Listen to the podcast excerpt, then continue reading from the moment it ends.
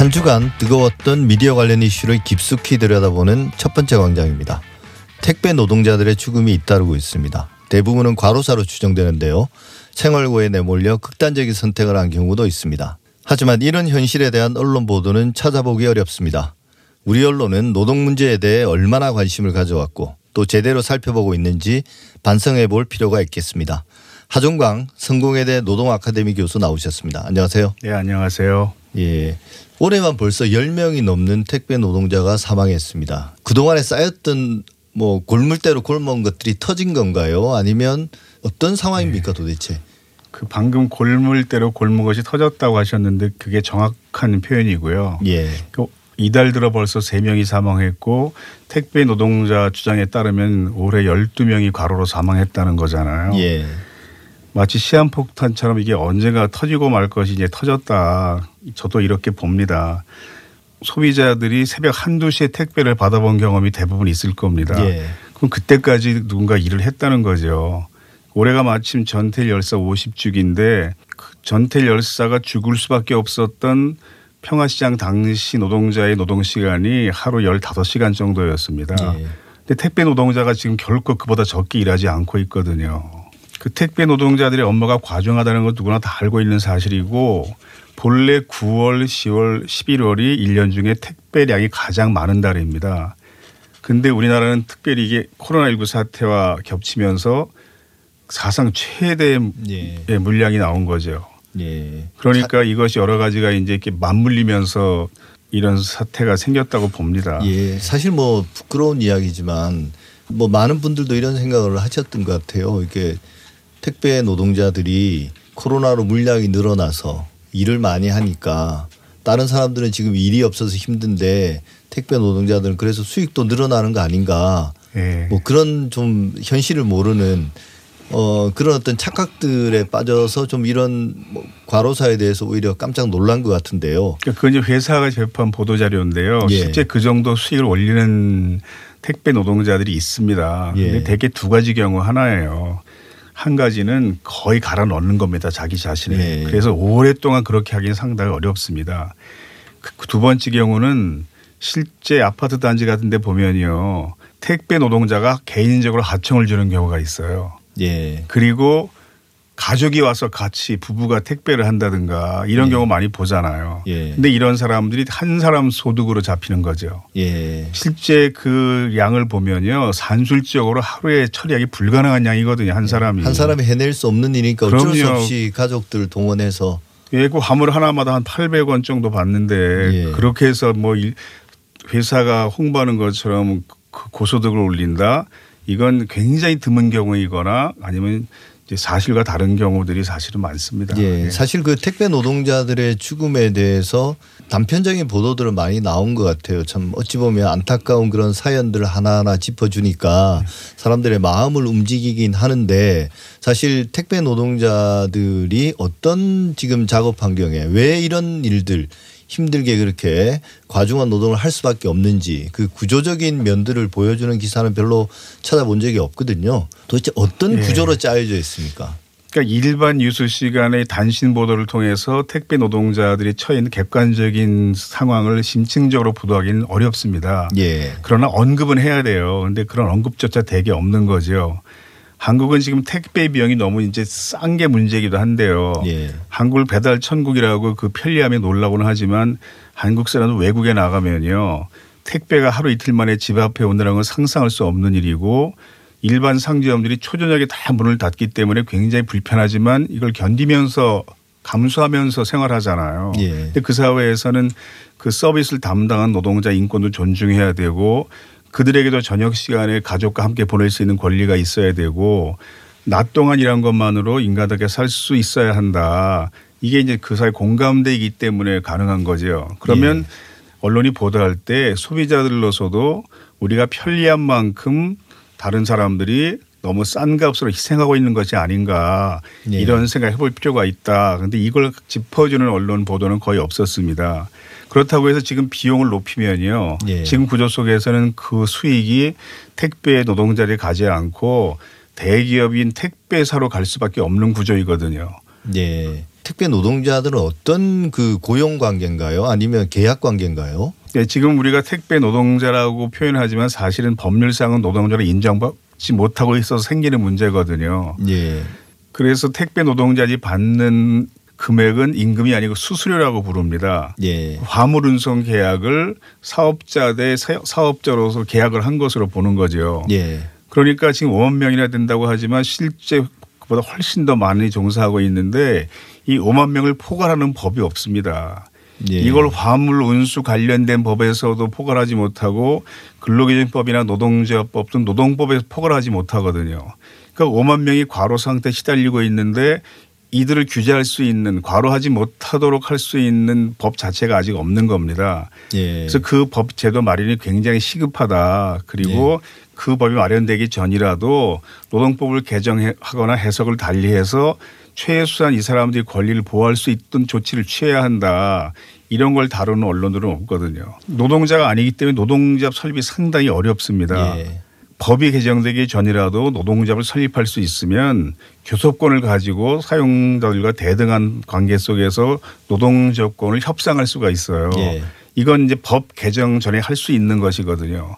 그러니까 이런 문제까지는 볼 필요가 있습니다. 예. 그러니까 뭐 지금 상태에서는 택배 노동자들이 노동자가 아니라 그냥 그 택배 회사와 어, 계약 관계를 맺은 이제 사업자 대 사업자로 예. 계약 관계를 맺고 있다는 예, 거죠. 자영업자로 보는 거죠. 1인 예. 사업자이고 개인 사업자고 자영업자인 겁니다. 예. 이건 사실 한국만의 현상은 아니거든요. 예. 일종의 넓은 의미의 플랫폼 노동자들인데요. 예.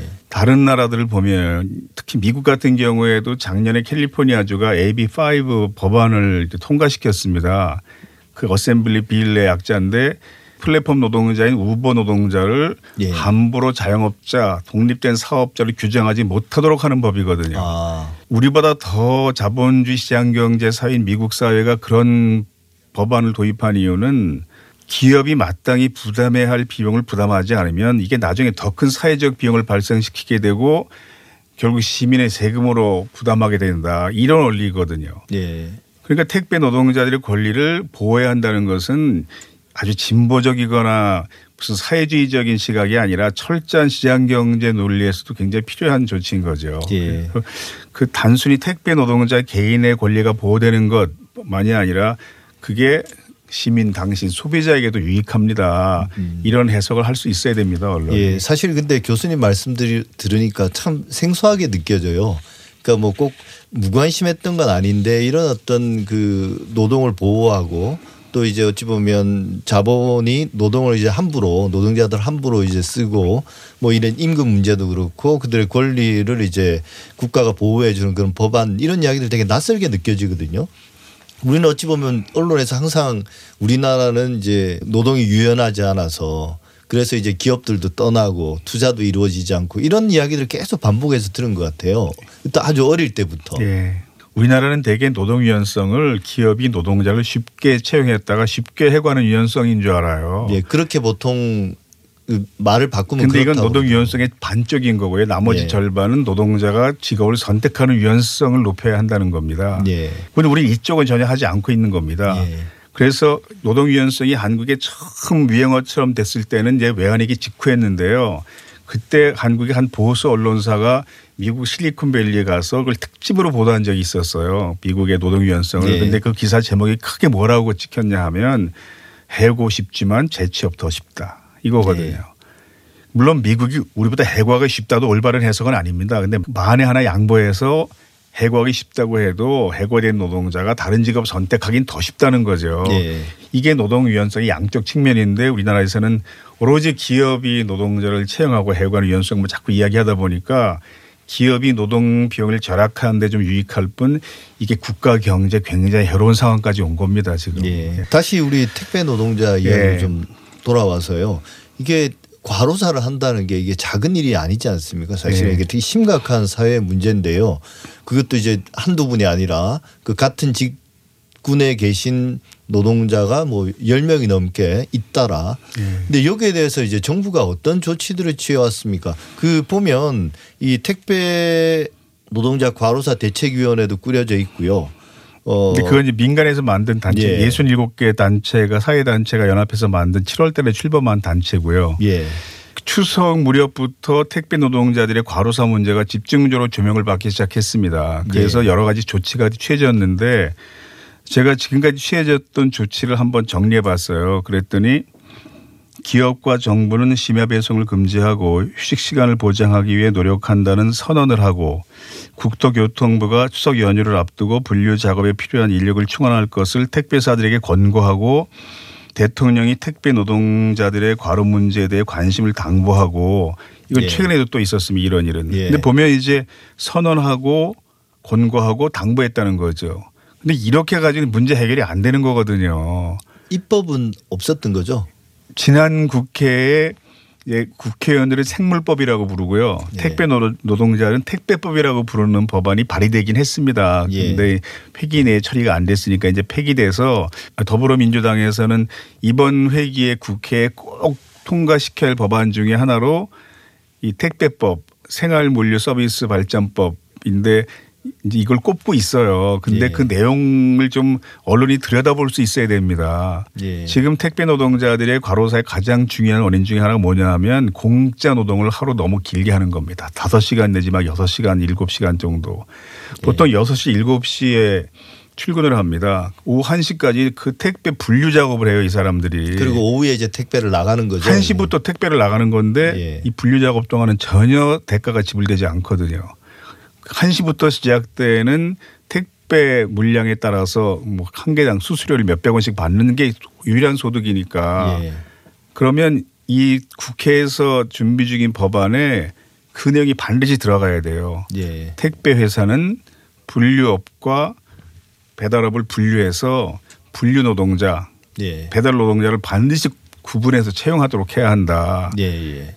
그리고 4대 보험을 적용받을 수 있도록 해야 한다. 이런 조항도 필요하거든요. 지금 과로사라고 얘기하지만 과로사로 보상을 받을 수 있는 경우가 아닙니다. 이 사람들이. 지금까지 네. 산재보험에 가입돼 있는 택배 노동자 과로사 사망자는 없었거든요. 예. 그래서 최근에 이제 법안이 하나 국회에 발의되긴 했어요. 그래서 택배 노동자들도 반드시 100% 산재보험 적용을 받도록 하자. 예. 그럼 언론이 이제 이런 법이 준비 중이니까 이런 내용을 좀 보완해서 입법화되는 것이 사회 전체에 이렇게 유익한 영향을 끼칠 수 있다.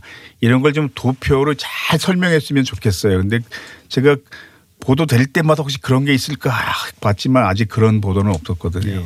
지금 그나마 이제 안타까움을 자아내는 그런 어떤 어 그 사고 소식 이런 것들은 보도하지만 또 한편으로는 이제 얼마 전에도 택배 노동자들이 파업 선언을 했다 가지고 철회했는데 네.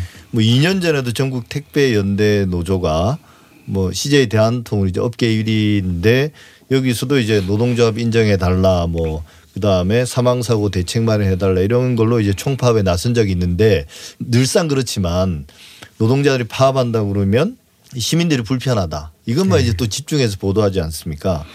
외국에 나가 보면요. 예. 그러니까 팝이 발생하면요. 보통 똘레랑스라고 불리운 정서가 있잖아요. 예. 불편해져도 그 불만을 파업한 노동자한테 하지 않고 다 이해하면서 노동자를 파업하게 만든 경영자들에게 가서 항의하는 이런 시민 정서를 이제 홍세 선생님이 똘레랑스라고 표현해서 한국 지식인사 유행어가 된 적이 있었죠. 예. 그래서 청소 노동자가 파업을 하면 세계 어느 나라든지 시민들이 파업하는 노동자한테 가서 따지지 않고 쓰레기를 다 모아서 시장 집 앞에 가서 버리는 운동을 벌입니다. 이건 검색해 보면 많이 나와요. 여러 나라에서 그런 게 있었거든요. 근데 한국에서는 예전에 경기도는 시청 앞에서 환경위원들이 파업할 때 시민 대표들 와서 엄청나게 항의했습니다. 길거리 쓰레기 넘치고 시민이 불편한데 왜 이걸 어, 자기 할 일을 제대로 하지 않으면서 권리 주장을 하냐. 예. 근데 우리는 시민들이 그런 정서를 가지기 어려운 조건 중에 하나가 학교에서 노동 문제를 제대로 가르치지 않았기 때문이거든요. 예. 유럽 나라들은 철저히 가르치고 미국, 일본도 다 가르칩니다. 한국에서만 학교에서 노동 문제를 이해할 수 있는 능력을 배양하지 않아요. 근데 이것이 일반 시민뿐이 아니라 언론인도 마찬가지라는 거죠. 예. 정치인도 마찬가지고 기업 경영에도 마찬가지고 독일 같은 경우는 초등학교에서 모의 노석에서 수업을 하고요. 프랑스는 고등학교 1학년 되면 사회 과목 교과서가 3분의 1 정도 분량이 단체 교섭 전략 전술을 짜는 내용으로 채워져 있고 예. 그러니까 이런 교육을 받으면서 언론이 되는 사회, 정치인 되는 사회와 이런 교육 전혀 받지 못한 채 언론인 되는 사회, 정치인 되는 사회는 노동 문제 이해하는 수준이 같을 수는 없거든요. 예. 그러니까 언론인에게 한마디 부탁을 드리면 내가 가진 노동 문제에 대한 지식과 견해가 이게 옳은 생각이 아닐지 모른다 이런 의심을 해보셔야 그 다음에 좀 진실이 보일 겁니다. 예. 사실 이게 말씀하신 것처럼 언론만의 문제도 아니고 우리나라 전반적인 시민들도 문제고 문제라고 해서 좀 죄송스러운 말씀이긴 합니다만 교육의 문제부터 시작해서 정치인, 법조인 다 공통적으로 이제 안고 있는 문제인 것 같은데요. 그럴수록 좀 언론이 먼저 나서서 이런 그 노동에 대한 관점들을 좀 교정하고 이제 일종의 언론이 사회적 재교육을 담당해야 되는 거니까요. 그러니까 언론을 공기라고도 부르고 예. 뭐네 번째 권력이라도 부르잖아요. 우리 사회 모든 구성원이 사회에 대해서 가지고 있는 머릿속의 허상은 언론이 다 보도한 내용들이거든요. 예. 그러니까 언론이 그런 막중한 영향을 끼치고 있으니까 좀 그런 엄중한 생각을 좀 했으면 좋겠습니다. 예. 지금까지 하종강 성공회대 노동아카데미 교수님과 말씀 나눴습니다. 오늘 말씀 감사합니다. 예, 고맙습니다.